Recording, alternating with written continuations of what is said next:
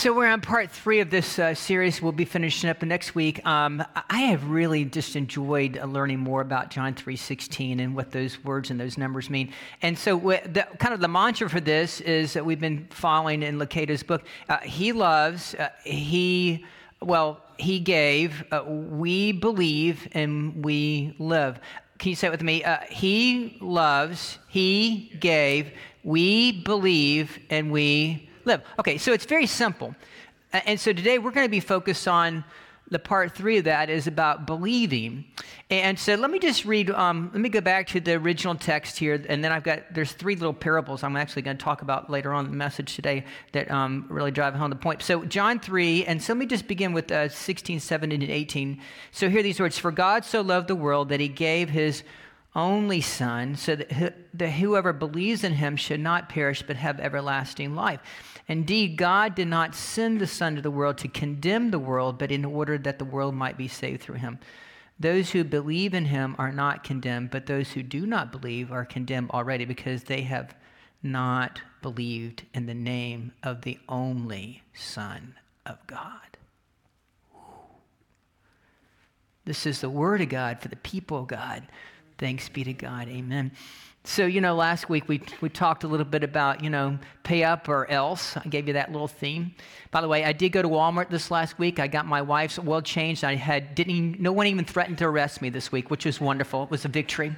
Uh, and so we talked a bit about, you know, that theme, you know, about God's amazing grace. That's not the way, you know, when you look at 317, as I just read, it's not about condemning the world, but God gave his son to be able to save the world. And then we talked a little bit about the word world, and the word world for John has everything to do with, uh, we go back to the original Genesis story and how God had sent or gave his son in order to bring order to an out of order world. Because there's a sense of chaos in the world. And God gave us Jesus to bring order to the world. And, and, and, the reason why we're out of order, and I gave you that text from, well, I think it's one of the greatest, well, the second, maybe most famous story is where Moses is having that conversation with God, and God says, Moses, you need to get down there. Uh, things have gone awry, and, and, you know, they made the golden calf. And what's very interesting, you look at God's comments, he's referred to his chosen people as stiff necked people or bullheaded people. And so, um, so I, I, love this quote. You can be bold enough to accept him. You can be humble enough to serve him. You can be strong enough to follow him. You can be open enough to believe in him, but you can be bullheaded enough to resist him. Can they amen on that? Hmm.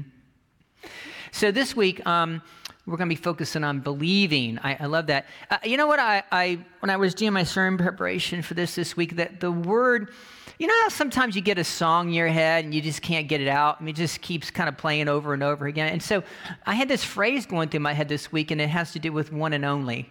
I just kept focusing on that theme. For God so loved the world that he gave his only begotten, or for God so loved the world, depending on which translation, that's the King James Version. NIV, New Revised Standard, his, his one and only Son. Whoever believes in him should not perish but have everlasting life one and only. And so, um, you know, when, uh, when my kids were all growing up, um, I mentioned to you maybe um, a few years ago that um, we, they all went to Citrus Cove Elementary in Boynton Beach. They all went to the same elementary school. And so every, every fourth grade, I think it was, that um, they would go on the infamous St. Augustine trip. And, um, and I was like the only team dad. I, somehow I always, uh, my, Donna said, That's your gig. You go take care of that. I, she stayed home. And I said, Fine. And so there were lots of teen moms, but I was the, like the only, the Lone Ranger on the team dad. But I love going on that trip. And so I, I think I went on every sing because we have five kids. So I think I went to at least five times. And so I was in charge of a bunch of unruly little fourth graders that were running amok, but I'd always had to lasso, bring them all back in. And they love, you know, of course, they love going to the old fort. Has anybody ever been to St. Augustine? Anybody? Okay, yeah, you know what I'm talking. So you go to St. you got to go see the old fort.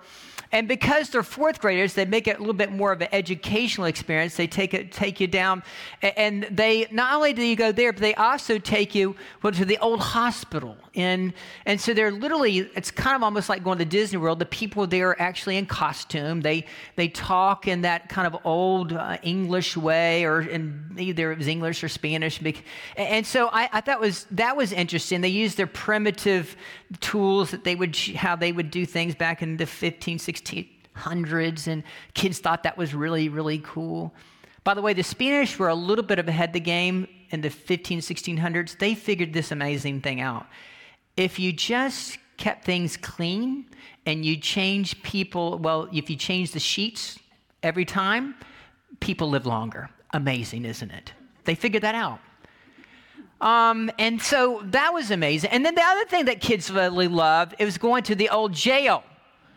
Love going to old jail. They, they thought that was the coolest thing. Okay. And what's very interesting, um, the old jail, um, you know, when Henry Flagler came down and started building his railroad, and went all the way down to St. Augustine.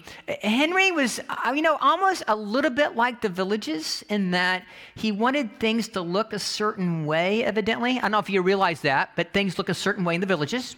Matter of fact, I know for a fact they want things to look a certain way because if you go and look at the cross and the flame in the front of our church, in the front and the back, that the villages had something to say about the pigment of the red tint that we used in the cross. There you go.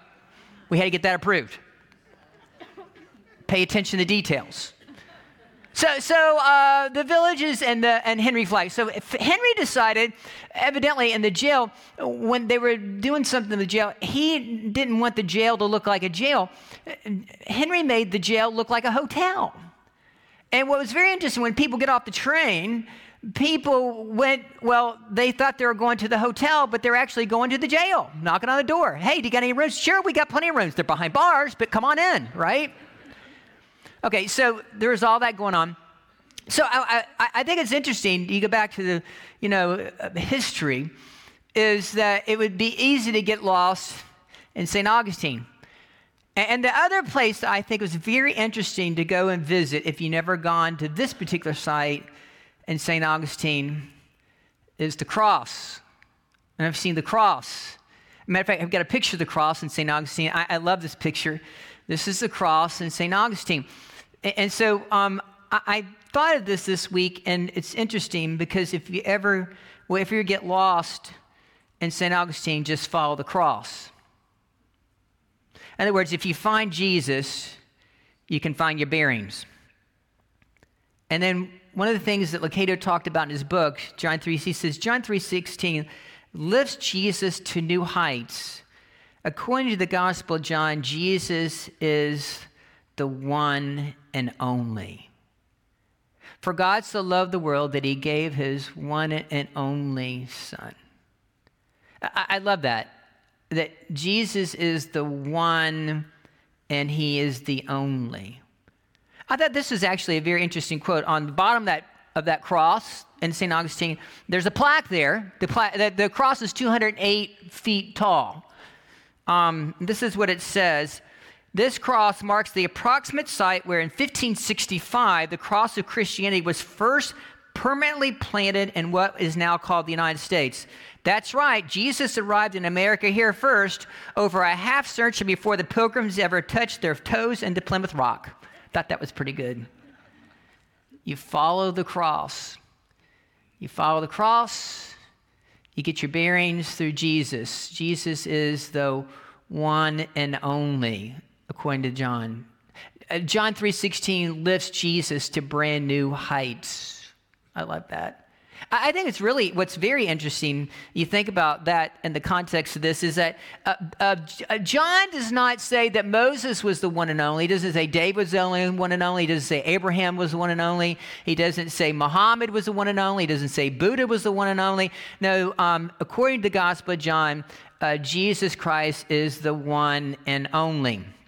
Matter of fact, there is a theme that we find in John's writing about referring to Jesus as the one and only. The world became flesh and made uh, his dwelling amongst us. We have seen his glory, the glory of the one and only Son who came from the Father, full of grace and full of truth. John 1 15, 14. No one has ever seen God, but the one and only Son, who himself God is, is in close relationship with his Father, has made him known. John 1 18. Whoever believes in him is not condemned, but whoever does not believe stands condemned already because they have not believed in the name of God's one and only Son. John 3 18. Uh, now, this is how God showed his love amongst us. He sent his one and only Son into the world that we might live through him. 1 John 4 9. And for God so loved the world that he gave his, well, his one and only Son, that whoever believes in him should not perish but have everlasting life. John 3 16. There is a pattern here one and only. Hmm. You know it's also very interesting, that phrase, one and only? If you go back to the Greek, uh, the Greek there says uh, it's the word monogenes. Mono or monogenes. Mono means one. Genus has to do with species, or has to do with um, the idea of offspring or family or race or kind. Oh, I mean, here's a thought. For God so loved the world, he gave his one and only Son, his, his only begotten Son. Don't miss the detail, because Jesus Christ is one of a kind. Can amen on that? It, it goes back to the original Greek. And, and what I also love about this is that if you go to the book of like Genesis, and once again, if you go back and you look at the old King James Version, um, his, um, for God so loved this wor- the world that he gave his only begotten son. Okay, so the word begotten comes to do with begetting. And if you go back to begetting, it means that someone from generation from generation is someone is passing on their DNA, their, their identity from one offspring to the next offspring to the next offspring to the next. And so when you get to like Genesis 5, you, you find over and over again there's a whole lot of begetting going on here, right? Just go to Genesis 5. I mean, and you go back to the old King James Version, uh, uh it, it, it, the, the little translation is beget. So, in other words, when you go back and look at the, the translation and you think about God's relationship with Jesus Christ, the essence of what's being said here, that Jesus being the one and only of the begotten Son, that when you look upon Jesus, you're looking at the true essence of God. Because God has begot Jesus begotten Son, the one and only Son, the monogenes, the monogenes. That's what it means. For God so loved the world that he gave his own begotten Son, his one and only Son. And you know what I love about this is that Jesus makes it really clear when, you know, he's taken on this role as being the Savior of the world, the begotten Son, the one and only Son, the essence of God, God in the flesh the incarnation, um, I, I, really get the clear picture that Jesus has, well, um, this role of loving the whole world and showing the world how to love. Uh, and I, I, love this because um, Jesus even makes this dramatic speech in the book of Acts, the first chapter, the, the eighth verse. And this is, when I shared this with you at Pentecost Sunday, he says, but you will receive the power when the Holy Spirit has come upon you, and you will be my witnesses in Jerusalem and all Judea and all Samaria and to the ends of the earth. So I, I love this because Jesus' love, his role, isn't to come and shrink the world, but to expand his love in the world. Can I amen on that? Wait, wait, oh, wait, wait. So he says, listen, let's take, let's take this the power of the Holy Spirit, and this take it to the, all the ends of the world. Didn't come to shrink, but expand to, to move it out. So I, I, I got this new word this week. I was watching the news. I'd never heard this word before, but it's my new favorite word this week. Here it is. It's called shrinkflation. I didn't know the word existed. This is what shrinkflation means. It's the term shrinkflation describes brands selling smaller amounts of, pro- of a product for the same price as before. We've all seen shrinkflation. It's almost like the, some of the people who are marketing and making these products are like eh, trying to pull the wool over eyes. The first time I saw shrinkflation, but I didn't know it was called shrinkflation, but I've learned this this week, it showed up in Breyers ice cream. All of a sudden, you went from a half gallon, which is two quarts, they shrunk it to a quart and a half. I think, what are they doing? You don't mess with a half gallon of ice cream. But Breyers decided to shrink, shrink it, and guess what they did? They charged us the same price. That just doesn't seem fair, does it? I, and then you know what? It showed up in it showed up in candy bars. It showed up in Coca-Cola. It showed up in Wheaties. It showed up in wheat thins. It even showed up in your dog's kibbles and bits. I'm pretty sure your dogs aren't reading the packages, but they're dependent on you. This is what we call shrinkflation. And you know what I love about Jesus? In these words of Jesus, Jesus says, Listen, I didn't come to shrink the world, I came to expand the world. And I believe in that. Uh, what do you believe? Uh, you know, the idea of God, God love, God gave, we believe, we live. Um, you know, I, I believe, you know, I believe in a lot of things. There are some things I don't believe in. Like, for example, um, okay, so when I was a kid, I, I, you know, I really believed in the Easter Bunny. I loved the Easter Bunny. The Easter Bunny was like, oh man, I love the Easter Bunny. And then one day, you're not, you're not going to believe it, but the Easter Bunny actually showed up before the Easter Bunny was supposed to show up, and it showed up in the back seat of my mom and dad's car, and it blew my mind what am I going to do? I mean, what's, why is the Easter bunny stuff in the back of my mom's car and it's not even Easter yet? they got me one of those little punching bags. It was the Easter bunny. It was like the bounce up bozo. You punch it and it pops back up. You know what I'm talking about. And what was, what was he doing in the back of my mom and dad's car? And it made me question. It made me question the whole thing about believing in the Easter bunny or not. I had a hard time with that. You know what's beautiful is that now I have a granddaughter and she helps me re-believe the Easter Bunny. Here's a picture of my granddaughter. I love showing her up. There she is in her pink tutu fishing. And let me tell you something. That little girl can flat fish. She's good. What do you believe? Uh, you know, I, I believe, I believe in the in the goodness of America. I do believe in that. I know there's a lot of division. I believe in the goodness of the, of the United Methodist Church. I know there's a lot of division in that too, but I, I believe. I, I, you know what? I, I, you know, I, I really saw the goodness of America after 9 11, like I'd never seen before in my whole lifetime. I believe in the goodness. I, I, there's, I also believe, you know what? I, I believe in what we just professed just a few minutes ago. Matter of fact, when I was doing the Board of Ordained Ministry, when I first, back in 34 years ago, when they, and one of the, my first questions that I had to fill out in my document, in my written um, transcript that I had to submit to the Board of Ordained, they asked me, like all of the candidates, Harold, what do you believe? And I thought, okay, where do I begin with the core of my belief? Well, I guess what? I, I went back to the Apostles' Creed. I mean, it really is kind of the foundation. I mean, you get the whole, you get the whole ball and wax right there. I mean, because you go back and look at what just we just just said that we this is what we believe. You know, I believe in God the Father, Maker of heaven and earth. And that, oh, listen, don't don't miss the detail. Maybe you, when we blew through it this morning, maybe you didn't pay attention, but maybe you did. And in Jesus Christ, His only Son, our Lord. Hmm who's conceived by the Holy Spirit, born of the Virgin Mary, suffered under Pontius Pilate, crucified, dead, and buried. One and only. And Jesus Christ, his only Son, our Lord. Don't miss that detail. Our Lord.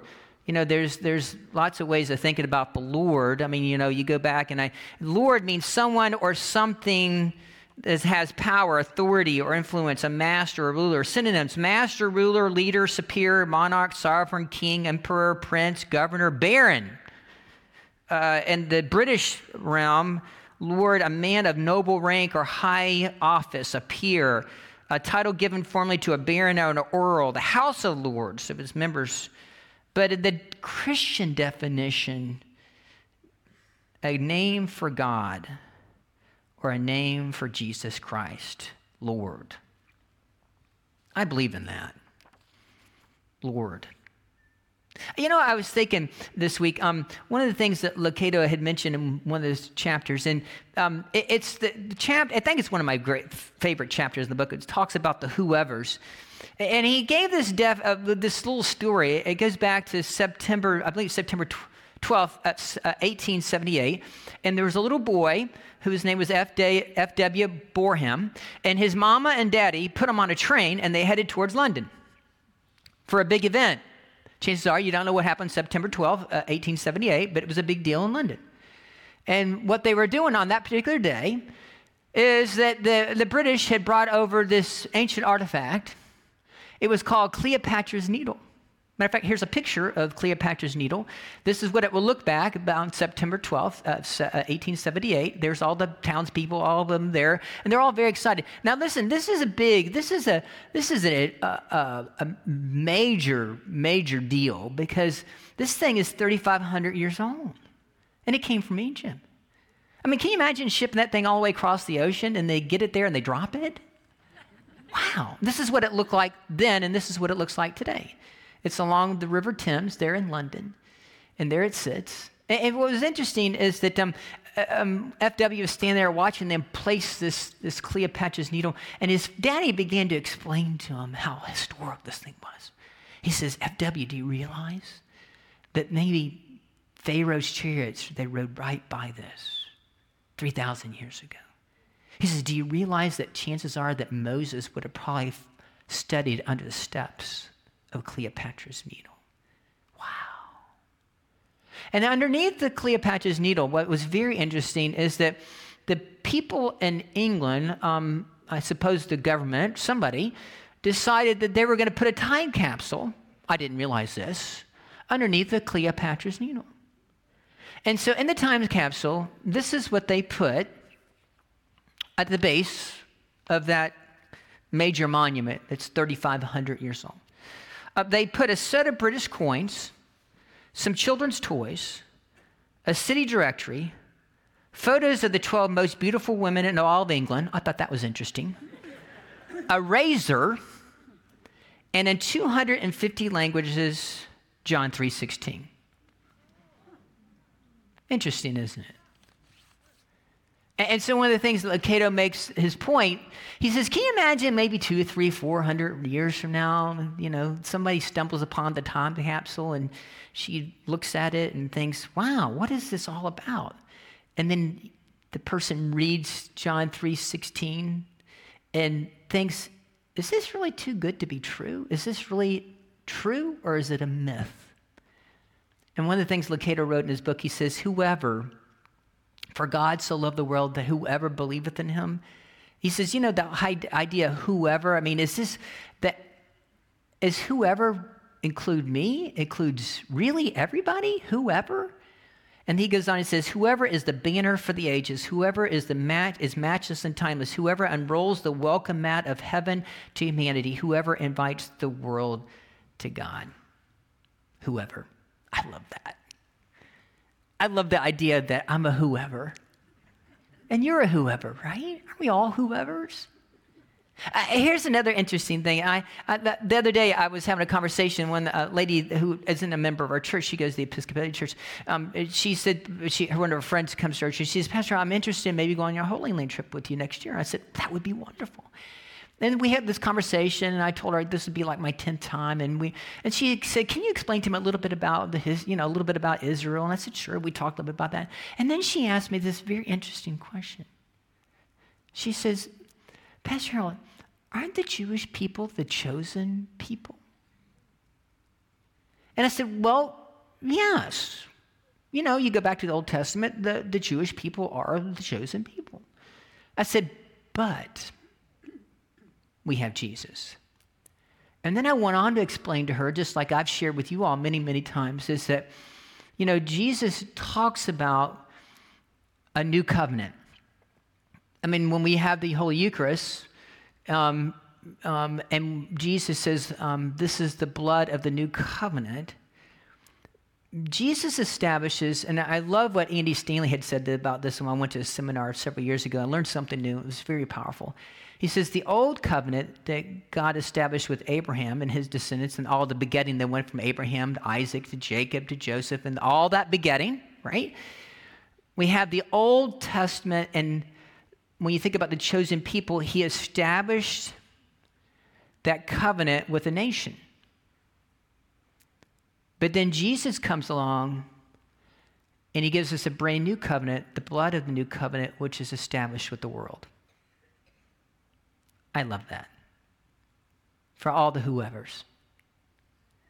And what's very interesting is that when you go and look at John 3:16, um, he doesn't say um, that uh, for God so loved the world that who, um, that who, whoever believeth, he doesn't use the word whatever, he uses the word whoever, which is different. I mean, for example, um, he didn't say um, the whoever, or he didn't say whatever Jewish person believes, or whatever Gentile person believes, or whatever woman believes, or whatever man believes, or whatever black person, or white person, or Hispanic person, or Asian person. No, he doesn't say that.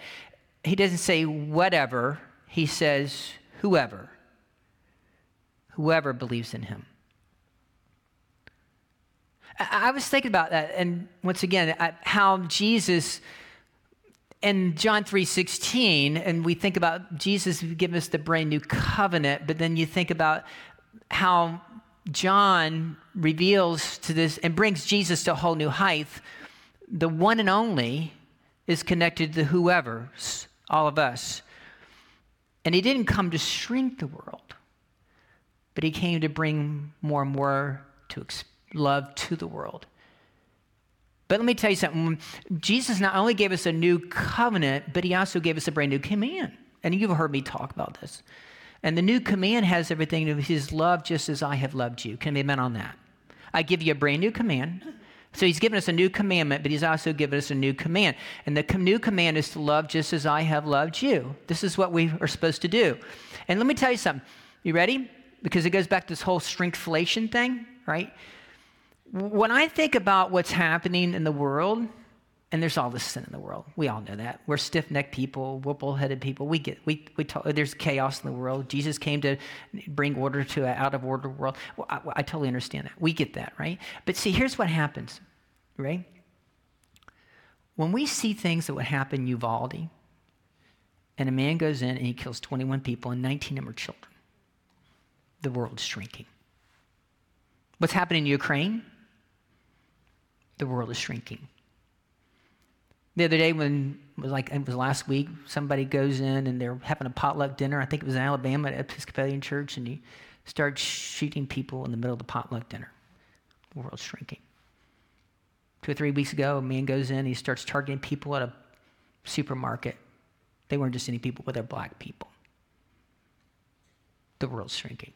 You get it. For God so loved the world, they gave his one and only Son, raising him up to new heights. That whoever believeth in him should not perish but have everlasting life. Right? Whoever. Uh, here's what interesting thing. I'm, I was sitting at uh, men's breakfast this last week, and I was uh, Jeff Amelia was giving the devotion, and he was talking about his trip to Spain, and he was giving all these different scripture lessons. And one of the scripture lessons he talked about was what would man, what would it profit a man who gains the whole world but he loses his own soul? And I turned to, and then we had a little group discussion and talked about some of the texts, and I picked that one out. And I was talking to my friend Paul Kramer in the back of the. I said, Paul, you know what's interesting? I was just studying this text that really relates to that particular text and, and the story, the parable. Uh, it's that, that parable where um, Jesus talks about the rich man and Lazarus. You know, Lazarus is there. He's got open wounds. The dog come along and they be licking his wounds. I mean, just, it's just disgusting. It's just awful. And then he was so poor, and he's out, he was this beggar. On, and then there's this other rich guy who's got this posh palace. And, and this is Jesus telling the story. And then all of a sudden, bam, they both die. Wow. And then what's happened is that Lazarus, in his misery, ends up going to heaven, and he's at the bosom of Abraham living large. And then there's the rich guy who goes to hell and he's tormented. And what's very interesting about that story is I love the idea is that Jesus came for the whoever's and he's ex- willing to accept us however he finds us. And he's always open to have a communication whenever we're willing to listen forever. Do you get that? Whoever, however, whenever, for all of us. Uh, there's this other great story that um, it reminds me about the whoever's and the howevers and the whenevers forever. Okay, there's this there's this story that um, Jesus once again this it's a great parable. I would call it the parable of the labor pool, right? Once upon a time, there's this farmer who has, you know, uh, and he goes and he needs some ranch hands for the day. So he goes down the labor pool, and then they start at seven o'clock, and he goes down with this Ford pickup truck, and he goes and says, "Hey, anybody want to work?" And the guy, guys are, "Yeah, we want to work." So they start at seven o'clock in the morning. Hey, let's hop in the back. Let's go to work goes down, he goes back, and he goes back to labor pool at nine o'clock, and then later on at noon, and he goes at three o'clock, and then at five o'clock, the farmer goes, and he's still picking up guys in the labor pool. There's only one hour ready to work left to work. Wow, this is crazy. Who does that? Well, this is a farmer. Uh, so the old farmer goes down at five o'clock in the afternoon. He's going to, and then it comes time to square up with all the guys in the labor pool. And as Jesus tells the story, um, the, the, the farmer must have been out of his crazy, just must have lost his mind. Because, you know, he does, he pays them all the same amount of money. I mean, who does that? I mean, here's the interesting thing, and there are a couple little punchlines as Jesus talks about this. Because he, he, he says, um, I, I, when they say, well, what are you doing, man? You, we've been out here since 7 o'clock in the morning. This doesn't seem fair. And then the farmer says, Well, can't I do whatever I want? I mean, and, uh, can I? If I choose to pay you the same amount of the other, I can do what I choose to do, right? And and so there's there's that punchline, and then there's this other kind of punchline, in that when he says, you know, um, maybe when I think about the story, I mean, you can't run a farm. It doesn't make financial sense to pay people for one hour work, but you're going to pay them a whole day's salary. You're going to go bankrupt. But maybe that's the point. And maybe the point is, is that you can't bankrupt God on grace because he has an endless supply. Can I amen on that? Okay. So when you look at the story, I mean, there's that punchline, but then there's this also punchline that I love Lucado's point. He says, deathbed converts and lifelong saints all enter through the same pearly gates. In other words, when you think about the timing of this par- parable, I mean, hey, just ask the thief on the cross about an 11th hour God. Let me say that again. Deathbed converts and lifelong saints all enter through the same gates. Here's the last little parable. I love this one. It's the greatest story ever told. It's the story of the prodigal son. And you want to learn about that particular parable. Once again, the, the, whole, all three of these parables, it has everything with whoever believes in him, however he finds you. Whenever you hear this voice, he's always open it, and his grace is forever whoever, however, whenever, forever. There's a theme to all this. So Jesus is telling this story about the prodigal son. So you got the uh, the younger son and the elder son. The elder son does everything he's supposed to do. He's a goody two shoes. He says he's perfect. And then you have the elder, the younger son, who's just going to go and sow his wild oats. He says, "Dad, I, I want my fair share of the inheritance," and so the father gives it to him. And what was very interesting, I never knew this until this week and if you go back and look at the text, don't list the detail. Eh, he, he says, it says, and so the son goes and wastes all the father's money. Wastes it. The word waste literally means, it comes from the, in the original Greek, it has to do with sowing seeds. Oh, wait a minute, there's a thought. So the, the, the son takes the father's money and he wastes it, and it's like throwing seeds, or ultimately like throwing money to the wind. Don't get excited, they're only $1 bills.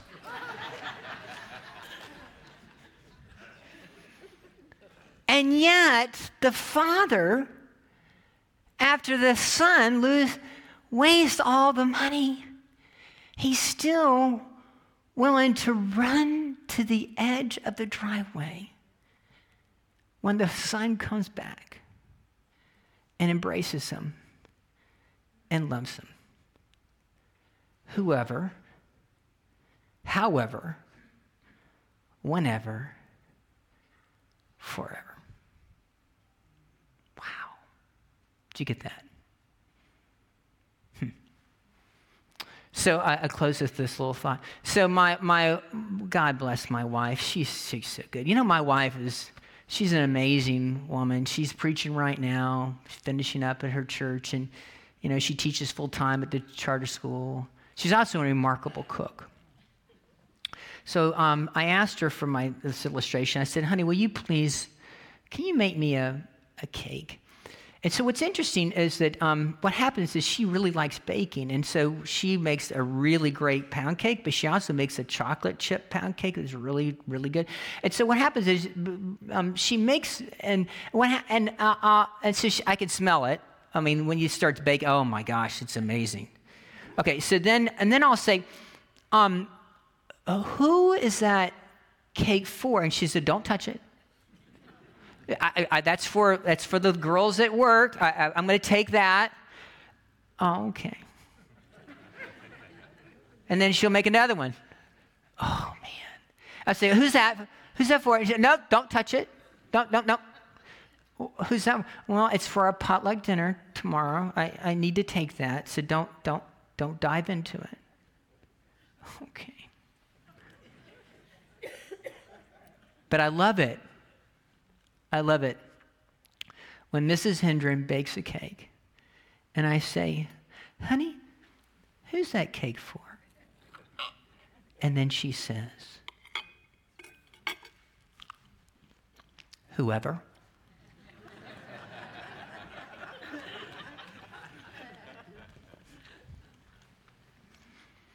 so, here's a thought for the day.